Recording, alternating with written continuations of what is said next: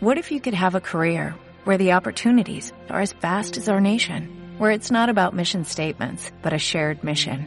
At U.S. Customs and Border Protection, we go beyond to protect more than borders, from ship to shore, air to ground, cities to local communities. CBP agents and officers are keeping people safe. Join U.S. Customs and Border Protection and go beyond for something far greater than yourself. Learn more at cbp.gov/careers. Your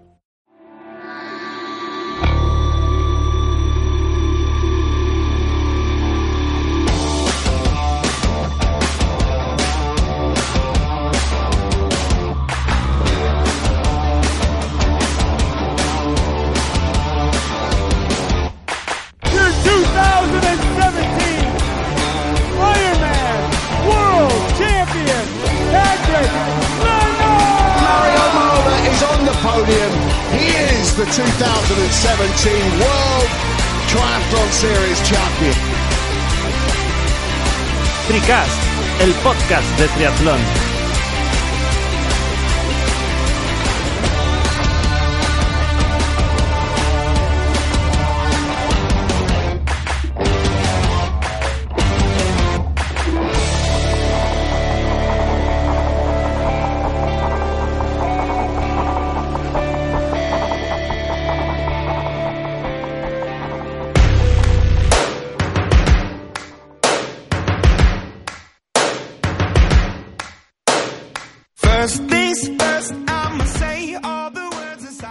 Bienvenidos a Tricas, la casa del triatlón en Radio Marca. Esta semana, una semana más, os traemos toda la actualidad del mundo del triatlón de la mano de Antonio Esteban, de Triatlón Channel. Además, tendremos a Iñaki Arenal con nosotros hoy desde la FETRI, que nos traerá todas las novedades, toda la última hora desde la Federación Española de Triatlón. Además, también hoy vamos a tener de nuevo la presencia de Daniel Borro a los mandos de esa fisioterapia, osteopatía y demás. que nos contará, pues bueno, algún, alguna novedad sobre, bueno, lesiones y cosas que van apareciendo por ahí de actualidad. Eh, luego tendremos también hoy a Gustavo Rodríguez, uno de los triatletas que están de actualidad ya que eh, anunció que se iba a bueno que iba a intentar esa clasificación a Kona 2019 no para este año sino para el año que viene. Y nada hablaremos con él para que nos cuente cómo va a afrontar esa clasificación. Así que sin más vamos a comenzar este nuevo programa de Tricast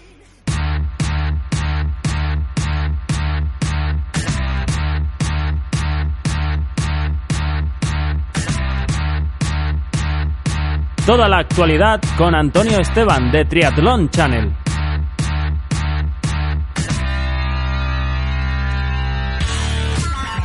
Antonio Esteban Triathlon Channel ¿qué tal cómo estás? Aquí, Iván, primero, feliz año también a todos los oyentes del Tricast. Y bueno, eh, comenzando una nueva temporada con ganas. Sí, y bueno, este nuevo año que como siempre viene dado lo primero por las, las San Silvestres, ¿no? Que, que además eh, muchos triatletas se animan a correr. Sí, una vez más, eh, bueno, de, de hecho en nuestra página el, el primer post del año ya tradicional es triatletas silvestres. Lo llevamos haciendo desde, bueno, desde la primera edición, desde 2008. Y, y ha habido muchos, muchos podios, muchas victorias de triatletas. Y bueno, esto también es lógico porque los triatletas, bueno, eh, enseguida suelen ponerse en forma, ¿no? y, y ahora es un- una época del año en la que eh, se suele hacer un, un macrociclo de carrera a pie, ¿no? Con lo cual, aunque vayas muy despacio, siempre te vas poniendo en forma y al haber tantas San Silvestres, pues, eh, bueno, las opciones de triunfo son mayores, ¿no? De hecho, eh, Antonio, Fernando Larza es uno de los habituales y consiguió su octavo triunfo en la San Silvestre de Talavera eh, con un tiempo de 18.54. Sí, un, un tiempo muy bueno para, para 6 kilómetros, 300 metros. Es prácticamente a ir a, a tres pelado, un poco, poco menos de tres. Eh, en esta San Silvestre también eh, Héctor Arévalo, pero este ya corrió pues bueno por encima de, de 3.10, ¿no? Hizo tercero, es un chaval joven que becado en la Blume y, y bueno, Alarza es uno de los grandes que ha conseguido triunfo en la San Silvestre. También eh, su compañero de entrenamiento eh, o de cuadra, Antonio Serrat lo hizo en, la San Silvestre de Pontevedra. Y en esa San Silvestre también hubo triunfo femenino con Edimar Brea, que es la hermana de De Jocelyn Brea. sí. Pero es, esta a diferencia que la hermana todavía no se va a nacionalizar española. Bueno, pues nada, ya he comentado también, bueno, eh, Antonio, sí, Sí. Gurucho Frades también estuvo compitiendo Sí, y, ganó, de Frades, hecho, bueno, es, es una tradición para ella. Ella suele pasar fin de año en Tarragona eh, como un primer eh, bloque en tierras un poco más cálidas que el País Vasco, ¿no? Y, y suele ganar esta San Silvestre de, de Tarragona, ¿no? Eh, es decir, que, que en, en grandes ciudades o en capitales de provincia, bueno, con lo de Antonio Serrat, con lo de Guruche Frades, también en la San Silvestre Vallecana, que es la, la prueba más multitudinaria, precisamente la popular. Hubo un triatleta eh, que, que, bueno, que ganó la, la carrera, ¿no? Eh, aunque él suele ser Borja Pérez, que suele ser más, más habitual en, en duatlón, ¿no? Sí. y hizo un tiempazo porque 31-21, aunque son 10 kilómetros homologados, eh, la San Silvestre Vallecana es bastante dura, principalmente porque los últimos 3 kilómetros son en subida, ¿no? Entonces es un, un, un gran tiempo, el 31-21, y, y ya te digo, más de 40.000 personas y, y ganó la prueba. Y, y consiguiendo mejor tiempo incluso que, que los mejores triatletas que corrieron la, la, La internacional, como por ejemplo Cecilia Javi Santa Pérez. María también estuvo por allí. Sí, sí, Cecilia Santa María, eh, bueno, esto es muy buena señal porque ya está recuperada de, de un año que vino con bastantes lesiones entonces eh, ha terminado bien el año, 36-36, eh, repito, en este circuito es, es muy buena marca. Eh, igual que en la de Barcelona, que era la otra grande con, con casi 13.000 eh, participantes, ¿no? Eh, la, la cursa del Nasos en Barcelona, pues Sara Loer 30 y 36-32, fíjate que es un tiempo muy similar entre Sara Loer y Cecilia Santa María. Y, Y Ana Godoy. bueno, Ana Godoy sí, eh, no pudo bajar de los 37, pero bueno, eh, 37-08, una carrera también la cursa del Naos que tiene algún que otro repecho. Bueno, eh, ya como hemos dicho, Antonio, muchos triatletas corriendo estas San Silvestres, preparándose poquito a poco para lo que viene. Y Antonio, ya se va viendo cositas de calendario y ya se va viendo un poco lo que viene, ¿no? Uno de los que ha desvelado dónde puede hacer su debut y que más esperábamos es Javi Gomendoya. Sí, bueno, Javier Gómez Noya, en una entrevista a, a la prensa gallega, al periódico de La Voz de Galicia, eh, bueno, ya, ya es oficial que irá por Kona 2018, principal objetivo del año. Eh, y bueno, ha, ha dado tres sedes, eh, no, no ha desvelado cuál de esas tres va, va a ser. Una de ellas, que es la de, la de Australia, de Cairns, que es el campeonato eh, oceánico de, de la distancia Ironman, es decir, lo que es eh, se llama habitualmente KPR 4000, es en junio, y luego eh, el otro eh, posible es eh, Frankfurt, que es un ot- otro KPR 4000, que es en, eh, en, ju- en julio, ¿no? Eh, y luego el siguiente es Niza, ¿no? Eh, que también es a finales de, julio. Entonces, en una de esas tres pruebas se supone que va a debutar. Eh, y luego también, por lo que se desvela de la entrevista, que irá solo a un tiro, ¿no? Es decir, eh, correrá un Ironman antes de Kona, Ujú. solo una. Luego sí que ha dicho que va a correr mm, algunos 70.3, eh, entre ellos el Mundial, eh, donde intentará revalidar título. Mundial que, por otro lado, también eh, Alistair Brownlee ya ha dicho que, que es su segundo gran objetivo del año, eh, después de los Juegos de la Commonwealth. Sí. Y bueno. Antonio, Apa- eh, hablando de, de un poco de larga distancia, podemos comentar también que va a haber ya el primer, eh, digamos, eh, la primera batalla entre dos de los grandes y son mm, nada Sí, menos que Jan Frodeno perdón, y, Jan Frodeno y y- Patrick Lange. Sí, eh, bueno, Jan Frodeno y Patrick Lange se enfrentarán en, en Frankfurt. Imagínate si Gómez Noya elige también esa prueba, el nivel que puede tener. Eh, y esto mm, probablemente haga que Kilde, eh, que es el, el actual vencedor en Frankfurt y el recordman de la prueba, eh, opte por Roth, ¿no? Porque eh, los alemanes, bueno, se, se disputan entre Roth y Frankfurt, ¿no? Las, Sí. las participaciones, eh, entonces no creemos que Kilde pueda estar ahí, pero sí que habrá gente de la mm, de la división Panzer alemana que tienen ya eh, bueno que es, es, es tremendo no el potencial que tienen encima ahora se les une para Ironman a Andreas Dreitz que prácticamente ya está clasificado con lo que con el Ironman este que ganó en, en Italia no Sí. le quedarían muy pocos puntos para clasificarse entonces sí bueno Frankfurt es el gran duelo eh, el primero de los grandes en debutar será la próxima semana, bueno, el día 14, ¿no? En- eh, sería en, en Pucón. Eh, creo que es eh, Lionel Sanders, ¿no? Que va a correr el, el 70.3 de, de Pucón y, y bueno, ahí ya podemos tener referencias de, de cómo está la gente a, a estas alturas del, del año, ¿no? Y también, bueno, hay hay novedades. eh, ya tenemos un español confirmado, ¿no? Que va a debutar en el 2 de febrero, que es Emilio Aguayo, que lo va a hacer en en, en Dubái. Ajá, sí.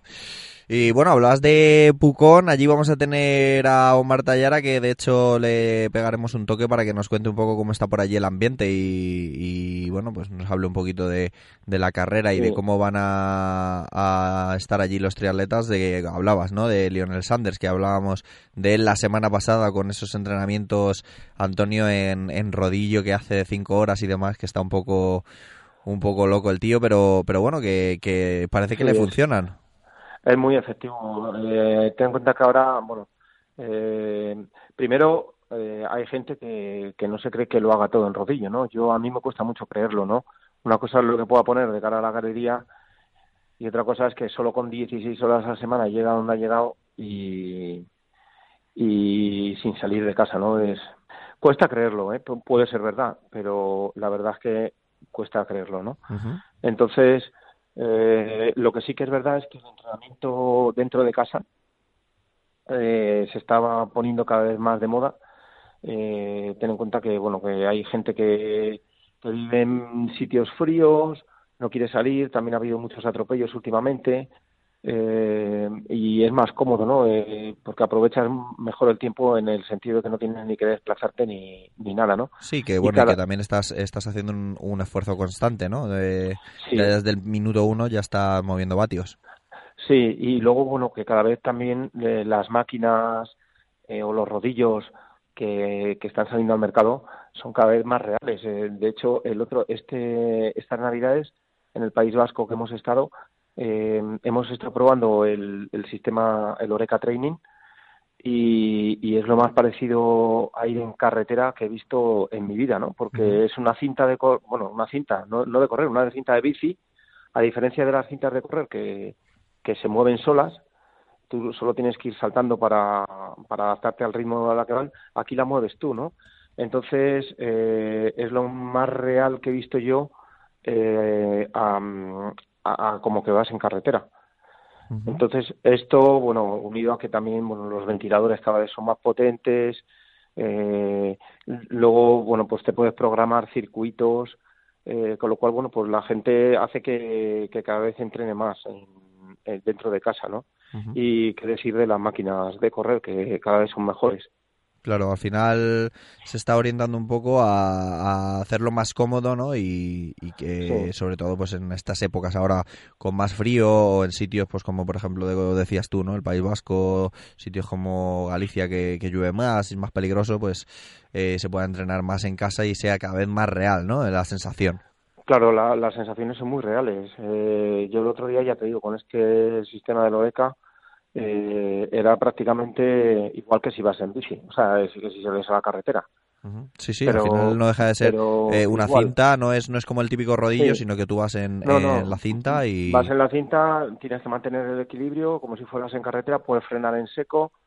Eh, está, la verdad es que eh, es, es muy buen invento, ¿no? Y, y bueno, pues, pues sí, eh, Lionel Sanders es el que lo, lo está fomentando todo esto. Bueno, también en España Clemente Alonso hace la mayoría de, de su trabajo en rodillo, ¿no? Ujú, sí.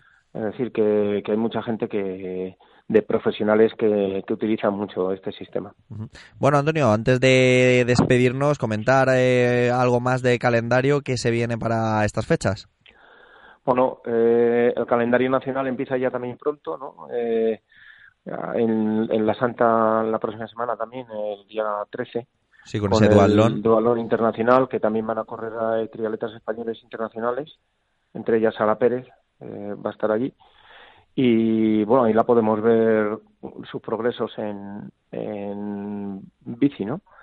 Y luego el calendario internacional, pues de momento, el, me refiero al de la ITU, bueno, están las competiciones estas de triatlón de invierno, eh, pero en- hasta febrero no, no empieza a rodar en Oceanía, con copas continentales, y, y bueno, la primera que es en, en marzo, ¿no? 2 de marzo en Abu Dhabi, la primera de las VTS, Sí. pero poca cosa más.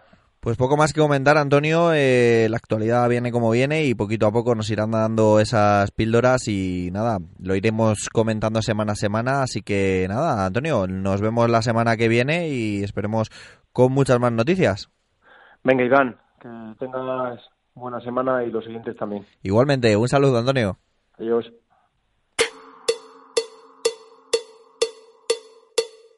Nos gusta nadar. Nos gusta correr. Nos gusta montar en bici. Nos gusta disfrutar. Y nos gusta compartirlo contigo. Si quieres hacer triatlón, este es tu club. Club Triatlón Trimar, porque nos gusta el triatlón.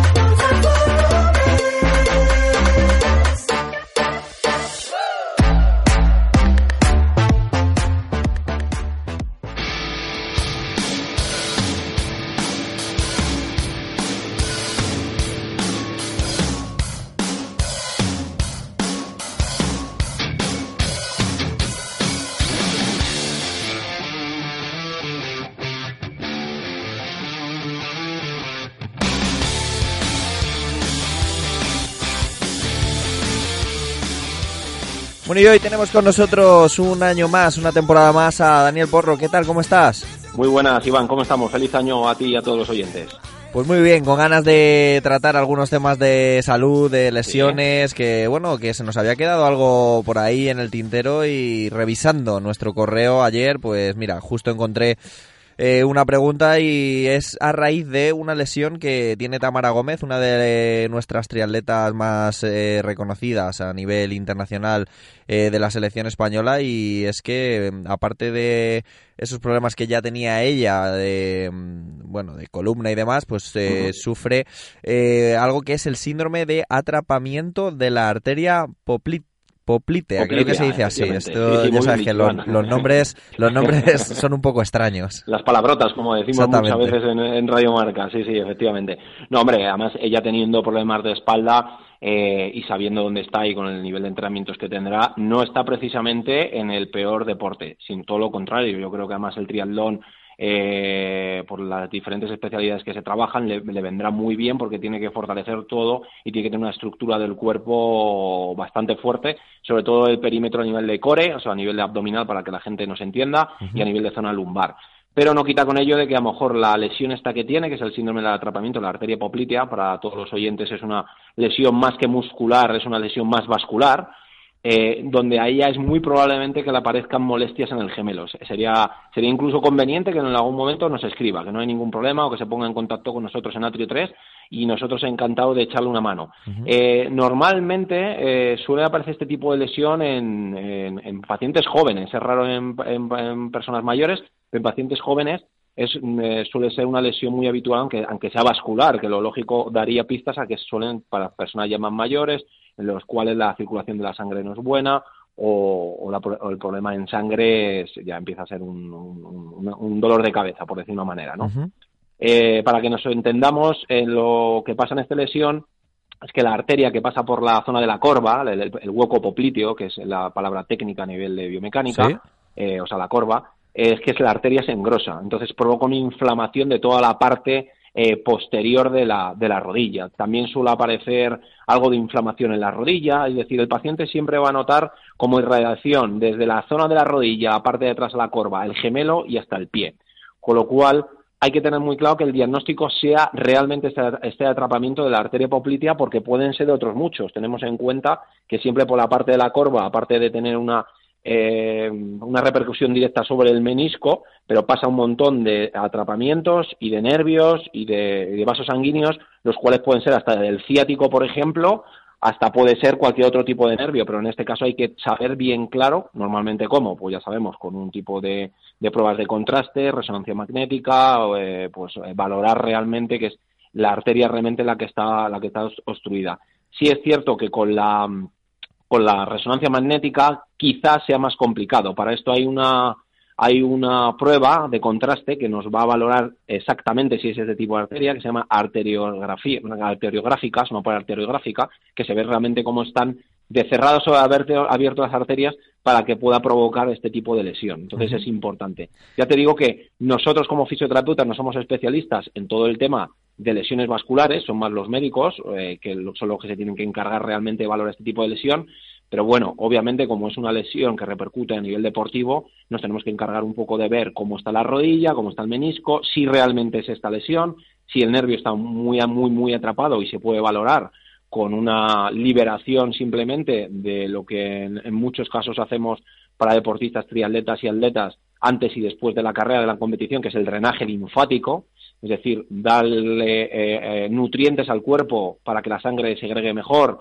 para los glóbulos rojos, eh, pues dé más, más, más vida, por decir una manera, al cuerpo, y así no provocar pues también esa retención de líquidos que pueden provocar que, que la que se produzcan inflamaciones también en las arterias. De hecho, de hecho em, eh, lo que lo que bueno lo que como se dio cuenta ella de esto eh, es bueno le, empezaron a surgir unas molestias no en los gemelos y, y, al final pues lo primero que recurres a lo mejor es al fisio no más que más que nada porque te duele el gemelo y dices bueno pues voy a ir al fisio que me mire y, y él a lo mejor el fisio no encuentra problema muscular no y ahí es cuando cuando ya mm, empiezas a hacerte más eh, una, alguna prueba médica, ¿no? En lo que, y en lo que ya se va viendo. Lo que sí que te quería preguntar es si esto es algo que, mm, es un poco eh, de nacimiento que puedas eh, ser propenso a tenerlo o, o que te puede surgir. Te puede surgir nuevamente, Iván, y además realmente es una patología extraña, o sea, no es fácil encontrarlo en pacientes, por lo que tú mismo decías pues lo normal es que una persona no tenga una referencia de molestias en el gemelo, digamos, los eh, terapeutas, ah, pues puede ser una sobrecarga en el sóleo por, por, la, bici o por el impacto de, la pisada en el suelo, eh, bueno, pues ocho mil cosas pueden ser, ¿vale? Pues nada, liberas piernas, eh, liberas el tono muscular tensional que te pueda tener el gemelo, pero vuelve y sigue y sigue siendo persistente otra vez la molestia. Bueno, pues no hay ningún problema y entonces hay que descartarlo con eso. Pero es muy raro que sea algo genético. Todavía no hay estudios claros que digan que es algo genético y que pueda venir de eso. Entonces, lo normal en este tipo de lesiones es pasar por el médico, obviamente, para que valore esto. Los síntomas normalmente que suelen encontrar, ella posiblemente lo encontraría, tú mismo lo has dicho, eh, dolor en gemelos, dolor en piernas, inflamación en rodillas y la parte de atrás del popliteo, incluso calambres. Ahora que tenemos a, Garmiñe, la tenista que ha tenido calambres, pues que parece que está de moda, pues es muy común tener calambres en piernas, que puedan ser también, pues ya sabemos que los calambres muchas veces pueden venir provocados por la falta de hidratación, pero también es un síntoma de que puede haber algún atrapamiento de este tipo de, nervio.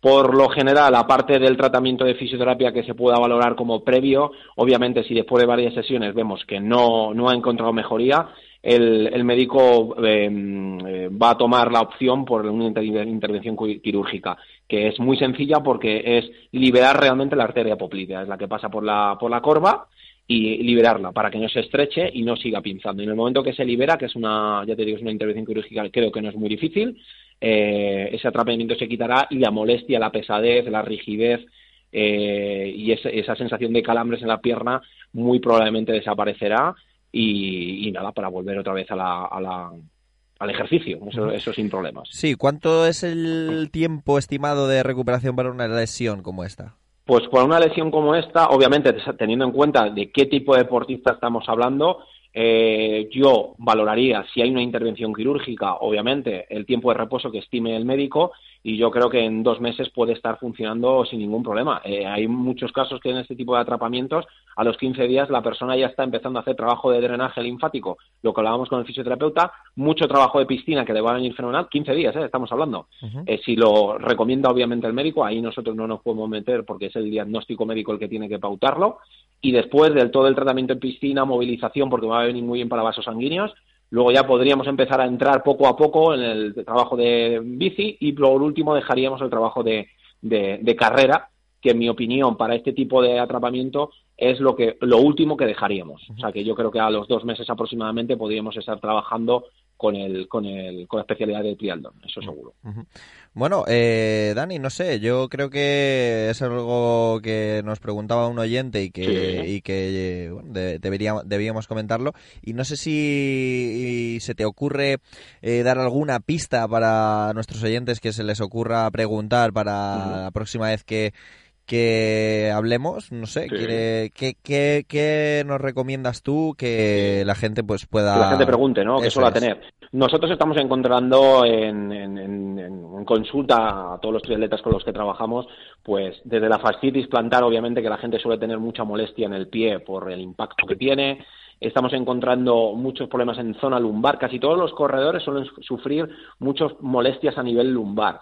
En próximos episodios, si quieres, si podemos trabajar un poco y tratar un poco lo que es también las zonas lumbares, que suelen ser bastante complicadas de trabajar y que en muchos casos el triatleta, por falta de tiempo y porque, claro, hay que trabajar mucho, hay que entrenar mucho, la falta del tono muscular a nivel de core, a nivel de esa, esa estructura corporal que hay que tener desde la zona lumbar hasta la zona abdominal, para nosotros en nuestro entrenamiento, es decir, cuando nosotros entrenamos también desde Atrio 3, entrenamos a triatletas, para nosotros es básico, casi antes más que la carrera, que la, que que la bici y que el nadar. Porque al final, si tú tienes una fuerza de core adecuada, no vas a sufrir mucho menos en cualquiera de los impactos que vas a tener en los tres estilos, las transiciones van a ser mucho más rápidas y obviamente pues eh, todo va a venir a, mejor, ¿vale? Eso está clarísimo. Y otra de las cosas que ya antes fuera de antena estábamos hablando tú y yo, eh, Iván, era eh, hablar también en próximas veces, ya para este año nuevo, hablar sobre las patologías de cervicales. ¿Por qué? Porque en mi opinión estas tres especialidades la cervical eh, pues tiene especial influencia. ¿Por qué? Ya sabes, en la natación, la gente que saca la cabeza por un lado, los que sacamos por los dos lados, la posición de la bici en hiperextensión o hiperflexión de la cervical, que hay que tener cierto cuidado. Ya hace años ya escribí yo un par de artículos para la revista Triathlon, que os lo pondré en Twitter o en Facebook, del programa para que lo veáis, la posición correcta en la bicicleta. Y a la hora de correr, pues igual, porque hay mucha gente que incluso en la competición dejo una pista simplemente está activando un músculo que es el más potente del cuerpo, que se llama ATM, articulación temporomandibular, que es el de la mandíbula, el masticador, y que por la, esa tensión del, o ese estrés de la competición o del entrenamiento se activa de más y puede provocar dolores cervicales. Y al final, ¿qué hace? Pues que repercute mucho en tu entrenamiento, en tu fatiga muscular, en, tu no recuperación o en que el terapeuta no, no sepa exactamente de dónde viene la patología y que creamos realmente que es de un mal estilo, por ejemplo, de nadar cuando a lo mejor viene pues de la activación de este músculo. O sea que vamos dando pistas a los a los oyentes para que puedan venir. Hay muchas más, como la famosa, famosa pata de ganso, que es una lesión muy común en la de corredor, o la cintilla iliotibial, que es otra palabrota que solemos decir, Iván, que suele ser también muy común en ciclistas o en eh, correos de fondo, que es el impacto que tienen en el, en, el, en el piso, como dicen en Argentina. Bueno, pues eh, ahí queda. Eh, podemos tratarlo a través de, como siempre, las redes sociales, en Twitter, en la cuenta del programa y en la cuenta de correo. Eh, escribidnos y, lo vamos comentando con Dani, si te parece. Por supuesto, yo encantado y estamos abiertos. Eh, tenéis también el correo nuestro info arroba atrio3.com para cualquier tipo de consulta y trasladarlo luego, la consulta obviamente de Tricas, pues para que al final yo creo que esto siempre es una muy buena pista, Iván, eh, porque nosotros podemos dar esta pauta y a lo mejor hay algún oyente que tiene esto o que tiene intuición de poder tener estos síntomas. pues mira, les estamos ayudando. Muy bien, Dani, pues nada, eh, hablamos en un par de semanitas y charlamos sobre lo que los oyentes nos pregunten. Pues mil gracias y, y buen día para todos. Igualmente, chao. Gracias, hasta luego. Vive las series mundiales en Tricast.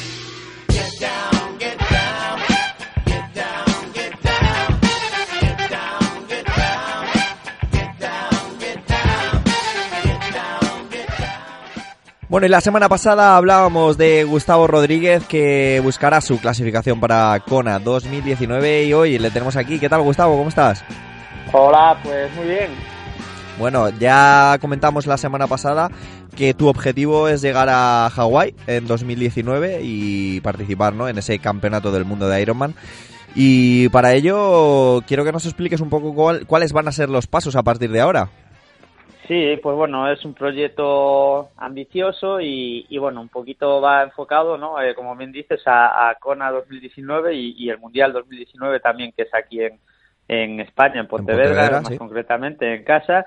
Y, y bueno, eh, la verdad que la primera vez que, que, que, bueno, eh, pongo los objetivos un poquito más a largo plazo y este 2018 será un poquito eh, centrarse en abrir las puertas con la clasificación a ese mundial y con la clasificación también a, a Kona y, y luego eh, 2019 sería un poquito la, la realización final del, del proyecto y, y bueno, ahí estamos trabajando eh, por un lado para llegar bien en lo deportivo y luego por otro que también no menos importante para conseguir un poquito la financiación necesaria ¿no? y la sponsorización que necesitamos para pues para llevar un proyecto también de, de esa envergadura ¿no? que te obliga al final a, a, pues a viajar y, y- y a competir por todo el mundo y la verdad que también es una parte muy importante ¿Cuándo decides eh, que Kona sea el objetivo? Porque un- eh, estos años has estado centrando en otro tipo de pruebas, ¿no? Y en otros objetivos. ¿Cuándo, cuándo decides, mm, eh, pues bueno, eh, pasarte un poco a, a la prueba, una de las pruebas más mediáticas, ¿no? De la temporada. Sí, pues eh, hombre, la verdad que Kona siempre fue una carrera que, que me gustaría eh, tener como objetivo, pero eh, bien es cierto que, hasta ahora pues lo- los apoyos no estaban eh, siendo lo, lo suficientes como para afrontar pues el, el reto con, garantías y bueno la verdad que era la, la pregunta ahí que recurrente no de por qué no Kona por qué no Kona. Y, y bueno, eh, la verdad que, que, era, que era difícil y bueno, este año parece que la cosa va un poquito más encaminada, ahí seguimos, son trabajando, pero parece que, que parece que, que va a ser la vencida y, y bueno, poquito a poco van pasando también ya los años, ¿no? Y, y, retirarme sin de la larga distancia, del triatlón larga distancia, sin, sin haber intentado la clasificación y sin haber, sin haber estado allí, la verdad que es una, una espinita ahí que quedaría clavada y que no quiero que, que quede, ¿no? y, y bueno, pues eh, así que este año dimos el paso y, y ahí estamos, a ver qué, qué tal sale. Bueno, si no me equivoco, ya tienes un poco un calendario, ¿no? Eh, predefinido para para afrontar esa clasificación, ¿no? Con pruebas como Gales, Taiwán, ¿no? Sudáfrica, Sí. Portugal. Sí, eh, bueno, eh, cambiamos también alguna cosa porque justo eh, justo 2019, después de, de muchos años con un sistema de clasificación por puntos, pues dieron ahora en Navidad la noticia de que de que cambiaba el sistema de clasificación. Sí. y bueno, probablemente habrá que que darle alguna vuelta más, pero, pero bueno, lo que es seguro que esta primera mitad del año aún no puntúan las carreras para Kona 2019, o sea que está centrado un poquito en la media distancia, eh, pues a nivel nacional y saldré a correr alguna como a lo mejor el Challenge de Roma en principio y bueno, está un poquito más centrado en la media distancia y luego la segunda parte, pues el Campeonato de España de, larga distancia que va a ser en Pontevedra y que probablemente sea clasificatorio para el Mundial. Y, y bueno, y rematar la faena, pues intentando ya empezar a coger lo- los puntos para Kona, que bueno, ahora con esta con este cambio de normativa va a ser clasificación directa y va a haber que buscar eh, algún podium en algún Ironman. Y si, si pudiera ser ya en Gales, pues maravilloso, ¿no? Sería Sí. la primera carrera que puntuaría para Kona 2019 quedar clasificado eh, pues sería perfecto. Eh, si no, bueno, pues intentaremos la, la segunda, el segundo round ahí en Malasia y, y bueno, a ver qué, qué tal va saliendo. Bueno, sí, si Dios quiere que se cumplan todas esos eh, esas pruebas que estén en el calendario, que no sea por ninguna lesión ni nada así, que, y que puedas que puedas disputar las que tienes en mente y ya dentro de nada eh, empezarás a, eh, a concentrarte no con, con ese grupo de entrenamiento habitual con los Alarza, Serrat y demás, ¿no? Sí, pues la verdad que eh, llevo ya, este es el tercer año que, que bueno, que, que estamos echando mano un poquito de las concentraciones y la verdad que el resultado está siendo muy muy bueno. Ya, ya venimos de realizar una concentración en altura, pues ahora en, en el mes de diciembre, un poquito para trabajar la, la base de natación y, y la verdad que, que muy bien, se trabaja muy duro y pero pero la verdad que a gusto no con, un grupo de, de, esa calidad tanto deportiva como, como humana. Y, y, bueno pues nos pasamos eso tres semanitas ahora en diciembre y en y en febrero pues escaparemos un poquito al buen tiempo a Mar de Pulpí y, y bueno trabajaremos allí un, un, mes para ya empezar la, la temporada pues ya eh, con buenas sensaciones y, y, con buen pie. Bueno, ¿cómo les ves a tus compañeros este año? Sobre todo son, son todos, ¿no? Un poco de, de corta distancia, ¿no? Eh, ¿Cómo les ves este año con ese, esa noticia, ¿no? De que Javi va a estar intentando también disputar el Ironman y, y bueno, va a haber un, un, huequito ahí, ¿no? Para que, para los Serrat y gente así. Sí, la, la verdad que, que los veo con, con muchas ganas y bueno, fue algo que me, que me sorprendió ya desde, desde el primer año que, que estuve con ellos concentrado de, ostras, de la capacidad de, de, sacrificio y la determinación que tienen ¿no? a la hora de, buscar un objetivo eh, siendo muchos eh, tan jovencitos con, con 20 años recién cumplidos de, de aquella algunos y, y, y, la verdad que, que apuestan a, a la carta del triatlón y, y bueno, la verdad que estar, compartir con ellos entrenamientos, la verdad que es, es alucinante porque, bueno, allí se entrena sin miedo a reventar, sin miedo a, a nada y, y, la verdad que eh, da, da, gusto verlos trabajar y, y, ojalá que los resultados lleguen y, y les lleguen eh, pronto. Bueno, al hasta no, ya no hay que hablar de él porque Eso ya es. está ahí a nivel mundial adelante, pero pero gente como Serrat que, que está ahí a las puertas y que a veces un pasito pequeño es eh, lo que le puede hacer estar eh, ahí, ¿no? Ya a, a, niveles muy, muy buenos y, y ojalá que este sea, sea, el año porque la verdad que, que se lo merecen y, y, bueno, ahí estaremos trabajando junto a ellos en, en las concentraciones y, y bueno, eh, la verdad que es un lujo poder acompañarles también. Pues nada, Gustavo, yo creo que poquito a poco se van sumando más españoles, ¿no? A esa lucha por, por ir a Hawái, ¿no? Y, y poquito a poco se está viendo, ¿no? Ya con eh, el año pasado, por ejemplo, ya tuvimos dos chicas. Eh, poquito a poco los españoles van, van dando el nivel y, y, se van clasificando cada vez más, ¿no? Para, para Kona. Esperemos que, que en 2019 estés tú también y, y gran parte de, de los que lo intentáis, ¿no? Sí, ojalá, ojalá, porque bueno, la verdad que es un proyecto difícil.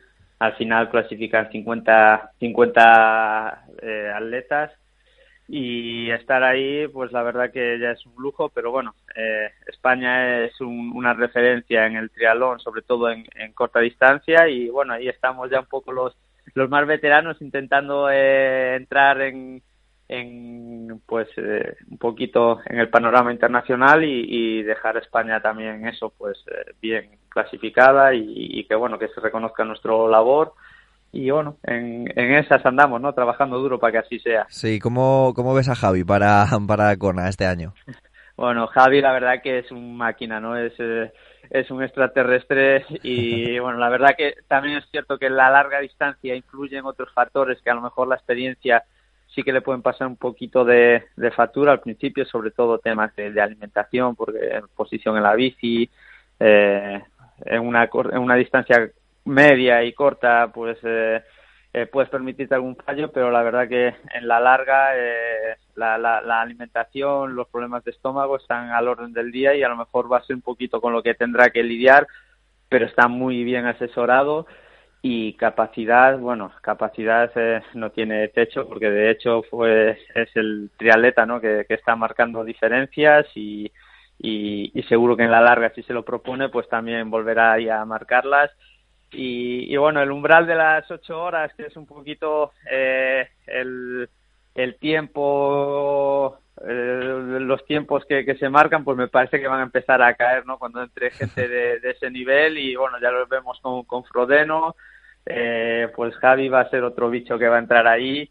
Y, bueno, seguro que le van a dar una vuelta de tuerca más a, a la distancia. Sí, bueno, ganas de empezar ya a ver eh, todas esas pruebas, ¿no? Con las clasificaciones y ya el propio mundial, pero Gustavo, desde aquí desearte toda la suerte del mundo para esa clasificación para 2019. Poquito a poco te iremos llamando para que nos cuentes cómo va y nada, poquito a poco seguir trabajando en ello.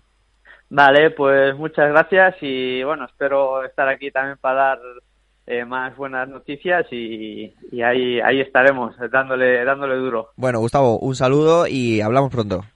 Vale, muchas gracias. Chao. Saturday morning, jumped out of bed and put on my best suit. Got in my car, raced like a jet all the way to you.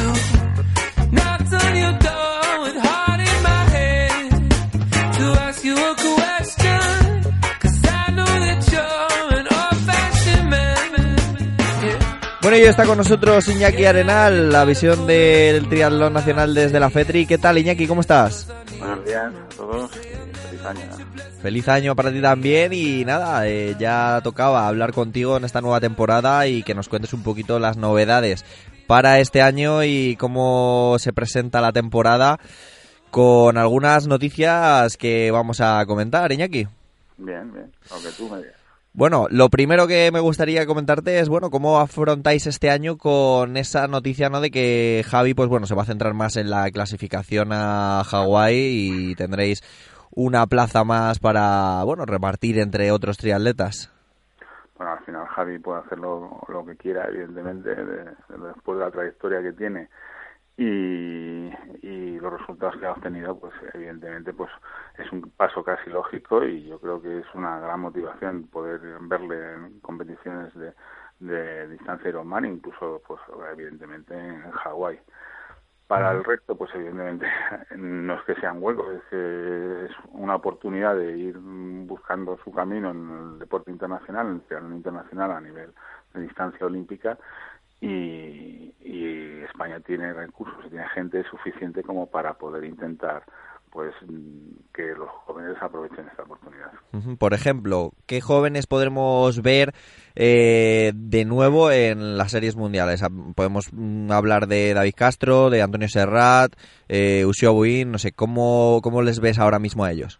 Pues ya lo has dicho tú, yo creo que los que eh, están dispuestos a, a entrar en series mundiales, en Copas del Mundo, en- a nivel, el mayor nivel posible, a nivel internacional, pues son los que has comentado, Usia Buin, Antonio Serrat, David Castro, eh, esperemos que haya algún joven más que pueda intentar eh, entrar, Roberto Sánchez a lo mejor, eh, eh, no sé, eh, la gente de abajo, pues eh, tenemos cantera, tenemos gente que puede progresar y, y algunos son muy jóvenes, pero también tienen que ir aprovechando oportunidades. Y este año eh, el objetivo sigue siendo intentar meter el máximo número de, de triatletas posible en el podio con seguimos teniendo a Mario Mola, ten- seguimos teniendo a Larza y gente que va bien en, en la carrera y, y al final es un poco como se está decidiendo últimamente no las series mundiales. Llevamos cinco años con dos personas, eh, dos triatletas españoles en el, en el podio. Al final, en los dos últimos años, Mario Mola eh, como campeón. mm, Pues hombre, la, idea es intentar, o por lo menos yo creo que todo el mundo querrá que, que estén en la misma situación. Eh, Fernando Garza ya ha estado en el podio de un campeonato del mundo, Chente Hernández pues también ha estado cerca o puede disputar esa situación, pues yo creo que intentaremos que tengan ¿no? Las oportunidades para poder repetirlo. ¿Cómo ves también un poco a los rivales? Porque el año pasado se, se desmarcó un poquito Christian Blum- Blumenfeld, ¿no? Y yo creo que, que puede ser uno de los principales contendientes este año, ¿no? Ahora, a priori, Blumenfeld, por lo que ha demostrado a final de temporada, creo que será uno de los rivales más duros. Eh, el australiano Bill Gusler también creo que este año hará bastante eh, guerra. Y, y luego los habituales, pues me imagino Vincent Luis, a ver Jonathan Brownlee lo que decide hacer. eh, eh, y por ahí va a ir el tema. ¿eh? Va a estar un poco como el final, ¿no? De, de las series mundiales del año pasado va a ser un poco la tónica, ¿no? Sí, sí, sí, sí, sí. Sino que se añadirá algún joven más a- al, al triatlón olímpico internacional y veremos a ver por dónde se mueven. Sí, sobre todo los, los ingleses, ¿no? Hay que ver un poquito también porque con esa salida un poco también de los Brawleys y al final Jonathan decide, pues bueno, eh, pasar un poco de las series mundiales y que habrá nueva, una nueva horneada, un poco de, de triatletas ingleses con gente como Bishop, gente así, ¿no? Que, que puede que puede también dar la talla. Sí, Austin a lo mejor. Ujú. Bowden es veterano ya, o sea que eh, no solo que le quedará como triatleta a ese nivel, pero bueno, calidad tiene. Pero bueno, en principio los ingleses también me imagino que intentarán pues estar en las primeras posiciones. Y hablando... Más, más por Blumenfeld como, Sí. como novedad, incluso su grupo de, de triatletas noruegos y de o pueden pueden estar dando bastante guerra. Bueno, y hablando de, de los ingleses, eh, tenemos también las inglesas, ¿no? Una de las principales triatletas y con más nivel del panorama. Y hablando de las inglesas, pues hablamos de las españolas también. eh, y cómo, cómo ves, cómo se presentan las novedades para las triatletas españolas este año con, bueno, eh, triatletas que tuvimos el año pasado lesionadas, cómo, cómo van recuperándose, cómo, cómo ves eh, la situación para empezar ya un poco la clasificación para esos Juegos Olímpicos. Bueno, yo espero que esté todo el mundo en condiciones y, y bueno, yo creo que están recuperando. Miriam Casillas está entrenando, está en Estados Unidos entrenando con un grupo nuevo y creo que está bastante bien. Y luego Tamara, pues le falta un poquito porque tiene que pasar por otra operación, pero me imagino que a, a medida que vaya pasando el año ya estará en condiciones. Por lo demás, hay un grupo de españolas que pueden estar disputando, evidentemente, la clasificación olímpica e intentar estar en los Juegos de Tokio. Pues, evidentemente, Carolina Rupier es la ma- el máximo exponente nuestro, que a la par de Mario, pues seguirá disputando las pruebas. eh, y luego, pues gente como Ana Godoy, Sara Pérez y las jóvenes deberían estar en, en disputando esas posiciones para ver qué opciones tenemos. Sí, eh, comentábamos eh, la semana pasada, hablábamos un poco una previa de, de las chicas y ver también esas, como dices tú, esas jóvenes, ¿no? Como por ejemplo Cecilia Santamaría, eh, que bueno, ya estuvo corriendo, por ejemplo, en la San Silvestre, ahora está entrenando en Lanzarote, si no me equivoco, eh, en Canarias y, y que poquito a poco se pueden ir sumando, ¿no? A, a competir y a ponerle las cosas también difíciles a, bueno, pues a Ana Godoy, a Sara Pérez, etcétera, ¿no? deberían deberían estar ya disputando esas posiciones y luego ver también en, qué situación nos quedamos en el panorama internacional evidentemente no es disputar nuestros puestos con nosotros mismos sino intentar pues conseguir los mejores puestos a nivel internacional pues para tener las mayores opciones posibles de éxito y sobre todo de clasificación a los Juegos Olímpicos. Bueno, eh, Iñaki, eh, por último, yo creo que comentar un poco cómo, cuáles son los planes para la FEDRI este año con pruebas en el territorio nacional, cómo, qué se va a disputar, qué vamos a tener. Hombre, pues eh, me imagino, yo ahí no soy yo precisamente el que más sepa, sino en todos los campeonatos de España y luego a nivel internacional sí que está el Campeonato de Europa Multisport en Ibiza, que creo que será bastante importante, pues se juntan todos los, todos los campeonatos de Europa de, de, de otras modalidades. Y luego a nivel del trialón de distancia olímpica, pues evidentemente las Copas de Europa que tenemos en Las Palmas, en Melilla, en Valencia y la Copa del, del Mundo en Madrid, creo que para, para mí son los puntos fundamentales de, de la competición a nivel internacional y en España.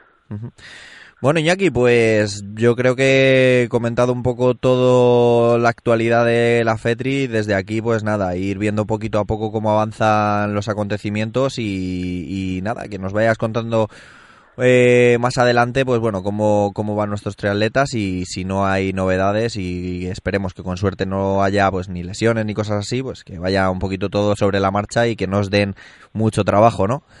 No, eh, que nos den alegría. Eso es. Eh, que hacer y, estar ahí a ver cómo empezamos el- la clasificación olímpica que empieza en mayo. Este año pues varía por el tema de, de la inclusión de los relevos mixtos y ver cómo se entra con esta nueva forma de, de conseguir la clasificación y a ver todo lo que haya que pelear por, con el resto de los países. Espero que vaya bien. Bueno, y antes de terminar, comentábamos la semana pasada eh, con Omar Tallara el, bueno, un poco las novedades de, de la, esa Super League Triathlon que, bueno, parece que quieren hacer una especie de franquicia, pero de corta distancia, tipo Ironman, algo así. Eh, ¿Cómo ves tú esto? ¿Cómo crees que puede hacerle un poco de daño a, a las series mundiales? O, o, bueno, crees que realmente será una competición aparte? No sé. Principio, a- como se está moviendo, pienso que va a ser una competición aparte. Yo creo que es una cosa hasta buena porque al final se diversifican las competiciones, no porque se vayan a quitar gente a, las series mundiales, que al final la gente focaliza sus objetivos de cara a conseguir un rendimiento deportivo, evidentemente, sino que al final, pues a nivel de sponsors, a nivel de patrocinadores, a nivel de, los chicos poder rentabilizar su esfuerzo, pues creo que no, no, está mal. ¿Es algo en lo que, por ejemplo, tú te podrías fijar si, si algún triatleta, por ejemplo, que no tiene hueco ahora mismo, no tiene oportunidades en las series mundiales, destaca ¿no? en ese un tipo de competición así, que, lo, que tú puedas verlo y, y decir, pues bueno, vamos a darle esa oportunidad, ¿no? Lo que pasa es que, por lo que de momento se ha movido la Super League, es por invitaciones y invitaciones a los grandes. O sea que... Sí, por eso se comentaba que, iba a ser como con, clasificación a partir de ahora, que lo iban a abrir un poco, que iban a hacer, iban a hacer también grupos de edad, además. Ah, pues ah, no está mal ver cosas nuevas en distintos sitios y ver que se puede adaptar a la competición internacional de series mundiales por ver y ver los huecos que se pueden abrir a, dar oportunidades, yo creo que todo es positivo. Bueno, Iñaki, pues nada, muchas gracias por atendernos como siempre y dentro de poquito hablaremos y nos vas comentando cómo van las novedades. Un saludo, nos vemos. Muy bien, muchas gracias. Chao.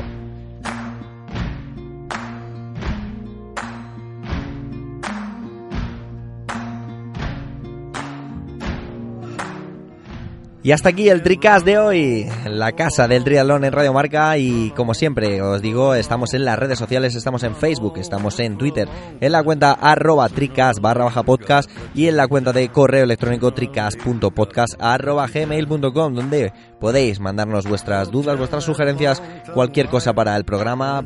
Aquí lo solucionaremos en las secciones habituales de entrenos, de polémica, de bueno, pues todas esas secciones que tenemos eh, que este año aumentaremos además y, os iremos contando poco a poco.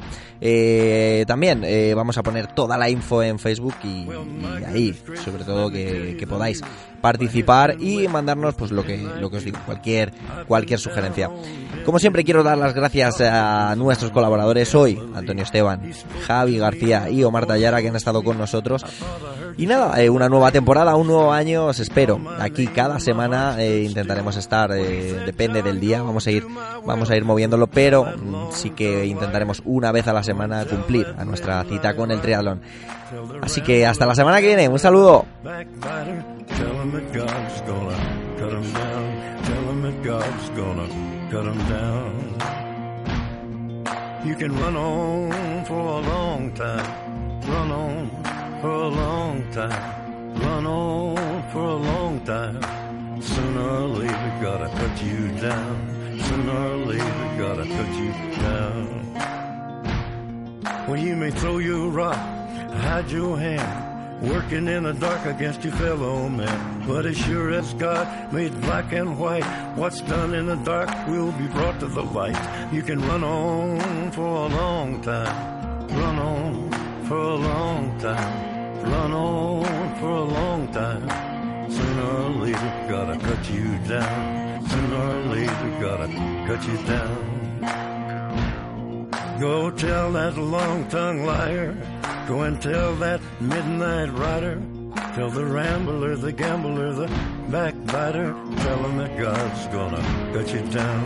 Tell him that God's gonna cut you down. Tell him that God's gonna cut you down.